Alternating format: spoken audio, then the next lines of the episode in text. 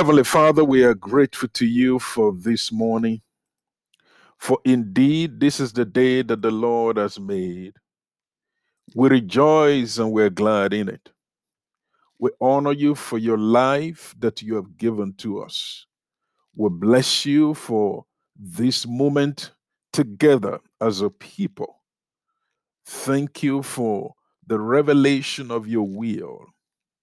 We honor you because of your consistent uncovering of your counsel to us. This morning, it's also another dedicated time to behold the wonders of your glory, to examine the beauty of your sacrifice. Let the word of God stir up our hearts this morning. Let there be instruction. Let there be challenges. Let there be transformation as we receive from your holy word this morning. We glorify you and we honor you. In Jesus' precious name, we have prayed. And the church said, Amen. Amen. I'm going to be speaking on what I called the worth of the blood of Jesus. All over the scriptures, we have seen that the blood has played significant role in the redemption and in the atonement for man. Even where we did not pay enough attention, the blood has always been an instrument in the scriptures when it comes to relationship with God. If you remember what happened in the book of Joshua, chapter 2, starting from verse 18 to 9, the scripture says, Behold, when we come into the land, thou shalt bind this line of scarlet thread in the window, which thou did let us down by. And whoever shall be with thee in the house, his blood shall be on our head. If any hand be upon him. Many of us remember this story. This was a story of what transpired between the spies that were sent by Moses and Rahab. We call her the harlot. Now, the woman that was being spoken here, of course, we know that she was living in the city of Jericho. Now, as the Israelites, by divine plan, came to possess the land, the city was destined for destruction. Many of us are familiar with this story. And also, she was also part of the city. But you see, when the spies were sent, she hid the spies and there was a promise to her because of what she did when they when they were going to come for the destruction of Jericho that she will be spared. But how would they know? How would they know that this is a guarantee? How would she be convinced that she will be delivered and our people? Now that was when this word came to her. Behold when we come into the land you will bind the scarlet thread. Now, the word scarlet means red. So, what we see here is that this cord, this thread, is a type of the blood of Jesus Christ, and it pointed directly to the words the lamp of God that takes away the sins of the world. Remember, even as an harlot, God was going to preserve because there is a scarlet thread outside. That is to let us know the ability of the blood to wipe away the past and to create a new future for whoever will come to him. In fact, all of the whole of the Bible, Jesus Christ and his blood and redemption and the blood redemption, you will find that the scarlet thread all over the scriptures being fully explained by the story of every character you see in the scriptures. Let me take us through a few of them. In Genesis chapter 3, we all understand that that was the beginning of human history. When Adam and Eve sinned, God shed the blood of innocent blood, innocent blood in order of animals in order to make clothes from animal skin for them. And this is a picture of the covering of righteousness that we receive also through the blood of Jesus, our Savior. In Genesis, also in chapter 4, you will see what happened, what transpired between Cain and Abel.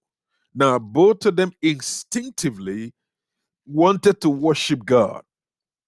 We all remember the story. Cain sacrificed the fruit of the ground.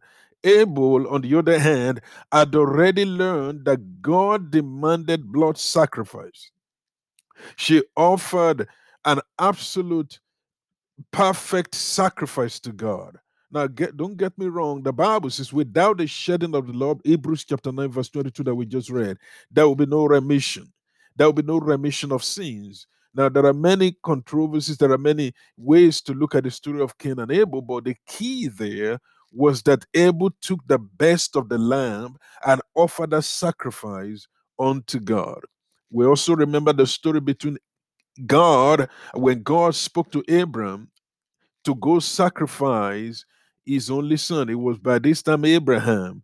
And when Abraham in Genesis chapter 22 went with the with intent to obey the Lord, as they were going, of course, the son asked him, Father, I see the wood, I see the knife, but where is the sacrifice? And Abraham replied, The Lord shall provide. And we understand just before Abraham plunged the dagger into the quivering heart of his son because the young man was afraid, the angel stopped him. And then Abraham saw a ram caught in the thicket, and Isaac was set free. But remember, even though Isaac was not the sacrifice, there was a blood sacrifice that came from an animal that became the very sacrifice that God desired from Abraham. It came in place of Isaac. Then also we realize when the people of Israel, when they were about to leave the land of bondage in Egypt, one night of the Passover, God instructed each house to slay a lamb and put the blood on the lintel of the house so that when I see the blood, the Bible says in Exodus chapter 12, I will pass over you. So we saw all of that even in the book of Exodus chapter 12. In the same way, when Moses was instructed to build the tabernacle and also later the temple in the wilderness, thousands upon thousands of sheep, oxen, uh, doves were killed, and their blood split as sacrifices for sin. And finally, but all of these things that I mentioned, they were actually a type signifying what was to come. Now, what was to come was the best of them all. Jesus Christ went to the cross. His death was the fulfillment of the prophecy and the promises of God. The Bible says in Revelation chapter 13, many of us remember that it says it was a lamb that was slain from the foundation of the world. So Jesus came to die, he planned to die, he lived to die, and he was born to die. So, as we have seen, the blood of Jesus is throughout the scriptures. But what does the blood mean to us? What is the worth of the blood? I'm going to go through the scripture that we have just read. The first thing that was mentioned in this Hebrews chapter 9 and verse 11 was that Christ being come an high priest of good things to come. I want us to pause a little bit and think about that. Jesus coming in as an high priest of good things to come, but a greater and more perfect tabernacle, not made with hands, that is to say, not of this building. Jesus was foreshadowing good things to come. In other words, there were good things stored up in the blood of the high priest himself not like the blood of goats and calves, but by his own blood, the Bible says, he entered into the holy place, having obtained an eternal redemption for us. So Jesus was doing something that was going to span through eternity. That as many that will come to the Lord with a true heart of sacrifice and worship, they will be accepted and their lives will be transformed on account of his blood. Not having blood of bulls and goats and, and lamb and, and ashes of heifer sprinkling for the unclean. But they never made men completely pure. But through the blood of Jesus, in fact, the Bible describes this in this verse 9 how much more shall the blood of Christ, who through the eternal Spirit offered himself without spot to God, purge our conscience from dead works to serve the living God. So it is important that we focus there that the power that is in the blood has the ability to purge a man's conscience, a dead conscience, a seared conscience, transform the mind of that man and made him complete and make him completely whole. All of us are testifiers today that there is something about the blood that has secured a complete, fresh alliance with God, which we never had before. And that is the joy that I have to know the worth of the blood. We may not see the blood now in our days, but the blood is still at work, creating, cleansing, and purifying the heart of man, and purging the heart of man, and making them new before the Lord. The Bible also tells us in that same passage in Hebrews chapter 9 that Jesus became the mediator of the New Testament. Now, the word testament is critical. We need to understand it. The word testament is a Latin word which means a will. So, this is going to help us out a lot. A will. Many of us know today, as adults, we also have our own will. A will is a prepared document that at the transition of such individual, it will be a way for those left behind to know how the inheritance of this individual will be distributed, maybe among children or family members, or even to the estate or to the government. There is always a will, something that is left behind. Now, understand this, this is going to help us that a will is of no power as long as the testator is still alive. So the power of a will, the power of a testament is at the death of a testator. It's like having life insurance. Life insurance is of no use when the individual is still alive. The power of that insurance takes its effect after the person has passed on to glory. Now, it is important that we understand that as soon as Jesus went on the cross and offered himself as a sacrifice for us, the will of God, the testament of God, the power of his inheritance is was made available to you and I, and that is the beauty of the power of the blood of Jesus. Now I have access to the will of God. Now I have access to the inheritance that came through the sacrifice of Jesus on the cross. In fact, the Bible says, even in the Old Testament, there was no article, there was no specific elements, both in the temple and also in the tabernacle, that was not sprinkled with the blood, including the books. Many of us remember the books that, that were given all of the, the, the, testament the, the law of moses. Everything was sprinkled by the blood meaning that without the blood there will be no acceptance of such article. The reason why you and i have been accepted by god today is because there is a blood involved in your salvation. There is a sacrifice involved in my salvation Jesus' blood has taken the place of our sins and has paid the ultimate price for you and I. Therefore, I have access to the will of God. I have I can lay hold on inheritance and the heritage of God in my life. Charles Spurgeon many years ago said these words: "Morality can keep you out of jail. It takes the blood of Jesus Christ to keep you out of hell." Morality can keep you out of jail.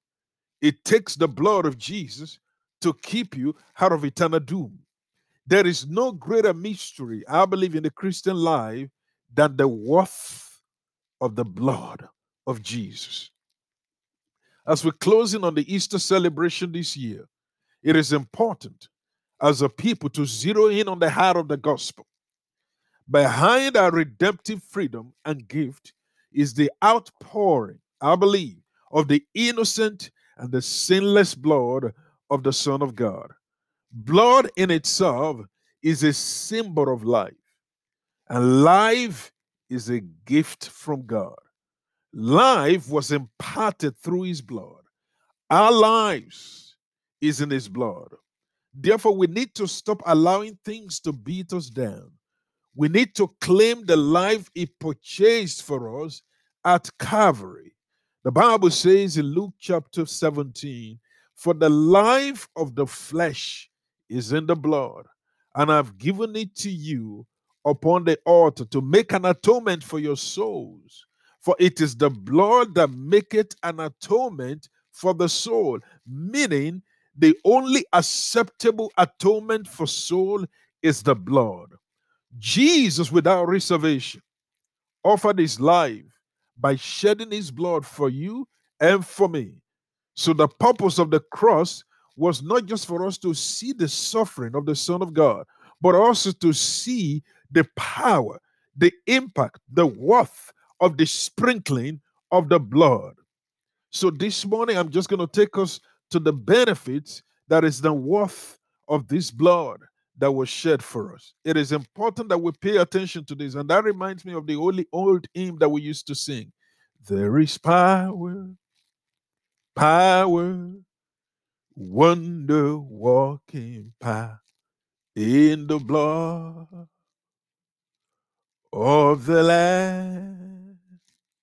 There is power, power, wonders walking power in the precious blood of the Lamb. I want to quickly go to the benefits that's associated, the blessings that proceed from this blood. There are many inherent benefits in Jesus' blood. However, the benefits of the blood of Christ do little good until we apply them to our lives. The Bible says, For unto us was the gospel preached, as well as unto them. But the word preached did not profit them, nor be mixed with faith in them that heard it. So it is possible to be saved, delivered out of the world and the grip of the evil one, and fail to walk in all that God desires for us. The Bible says in Romans chapter 1 for there is dear for for there is the righteousness of God revealed from faith to faith, as it is written, the just shall live by faith. Remember that he says, from faith to faith. There is saving faith, which saves us from death, deliver us out of the world, of which we have read this morning. Egypt was also a type. Set us free from Pharaoh of this world, which is the devil, However, many of us fail to go on to live by faith, which takes us into God's fullness. This is what this means to me, in my estimation. After the blood has been shed, I need to be able to appropriate the worth of the blood of Jesus. I need to be able to live in the reality of what the blood has done for me. By faith, I am a saint. I am not a sinner because the blood secures my freedom. I am the righteousness of God in Christ Jesus, not mentally, but in the knowing in my spirit, because the blood has paid the price for me. But when I was a new believer, I remember those days, many of us probably did this. I, I used to pray, Lord Jesus, I'm going to bed tonight in case when the rapture happens in my sleep, please make sure I, I am qualified. I didn't know that much. I don't need to pray that prayer because the blood of Jesus has already paid the price for my redemption. I am saved. I am the righteousness of God. Either I am asleep or I am awake. It does not change the fact that the blood has paid the price for me. Glory to God. Let's talk about these few benefits before we close this morning. This is going to stretch into next week by the grace of God as we speak about the power of the blood. Now, sometimes as preachers, we overstretch the truth. and thin it out, that it begins to look different. Now, I want us to see that what we're talking about today is the fact of history. Jesus came in the flesh, the word became flesh and dwelt among us, and we beheld his glory, the glory of only begotten of the Father, full of grace and truth. We, number one, we are saved from the wrath of God by his blood. Please, church, make no mistake about this. The wrath of God is coming upon those who are not covered and sealed by the blood of Christ. It is easy for us to preach hope to men, and it's great and it's wonderful, it's scriptural. But we must also remind men that outside of hope, there is wrath. The Bible says in Romans chapter 1, verse 18, for the wrath of God is revealed from heaven against all ungodliness. The Bible says all, none left out, and unrighteousness of men. We hold the truth, who hold the truth in unrighteousness. God's wrath is coming upon this perva- per- uh, pervasive, degenerate world. The wrath of God is real. The wrath of God was seen when the first world was completely wiped out by the flood in the days of Noah. That is the wrath of God. The wrath of God was was seen when God destroyed Sodom and Gomorrah by fire. Why? Because God is a God of love, but He's also a God of wrath for those that will refuse His free will of sending His Son to die on the cross. The Bible says in Matthew chapter 25, verse 41, Then shall he say unto them on the left hand, Depart from me, you cursed, into everlasting life. Prepare for the devil and his angel. Now, it is important that I point out this morning from that scripture God's intention is not to destroy man. Hell and everlasting destruction was prepared for the devil and his angels. But man must choose life Man must choose the mercy of God. Otherwise, man will be subjected to the wrath and to the destruction that is going to come from the same God. Romans chapter 5, verse 9. The Bible says, Much more then, being now justified by his blood, we shall be saved from the wrath to come. Being justified, we shall be saved from the wrath through him. It is only those who have placed their faith in the propitiation of the blood of Jesus that will be spared from the wrath to come. That is the truth. Romans chapter 3, verse 25, whom God has set forth as a propitiation. Now, the word propitiation, let me just explain here so that we understand. To propitiate means to appease, it means to, to, to sacrifice. It's appealing and appeasing to a higher force.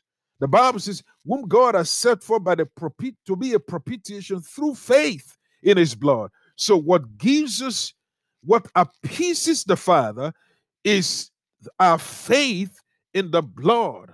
The Bible says to declare his righteousness for the remission of sins that are passed through the forbearance of God. So we are cleansed and forgiven by his blood.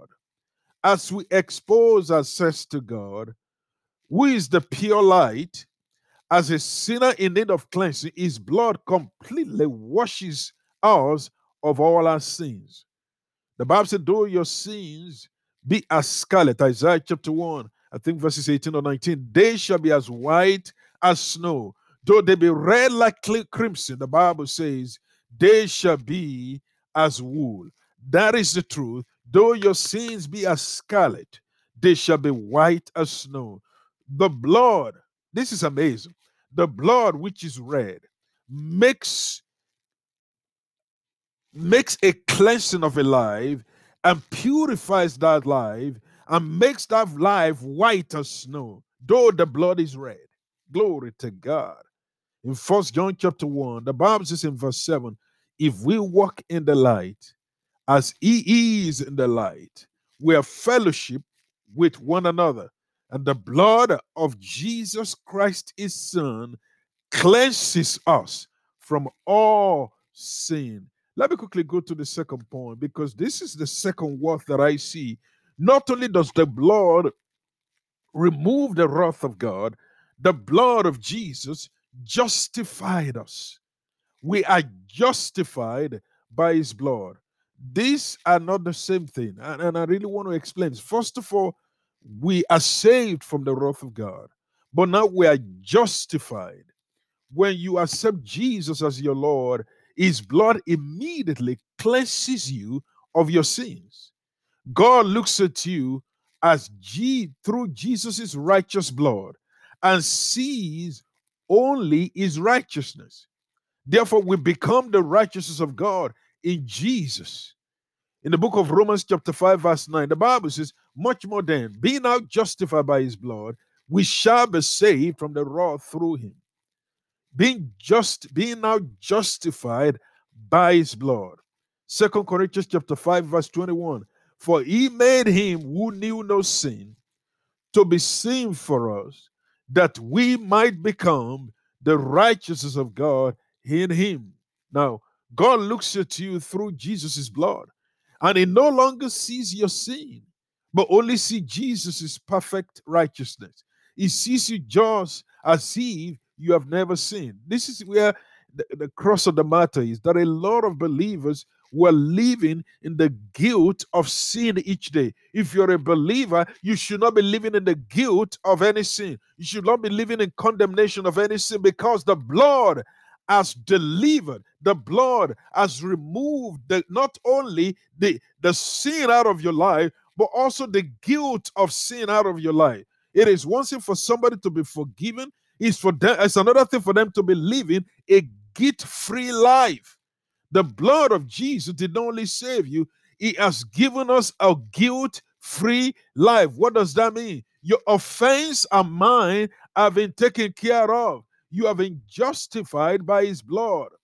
Justification is a legal language, which means that the penalty of your sin is no longer going to be held against you. Jesus was just, was the just who justified every one of us. We have been discharged and acquitted of our past. Interestingly, of our present and amazingly of our future. Whatever you may have done in the past, you have been discharged and acquitted of it because of his blood. No wonder Romans chapter 8, verse 1. You know, this is one scripture we can't stop talking about because it's real.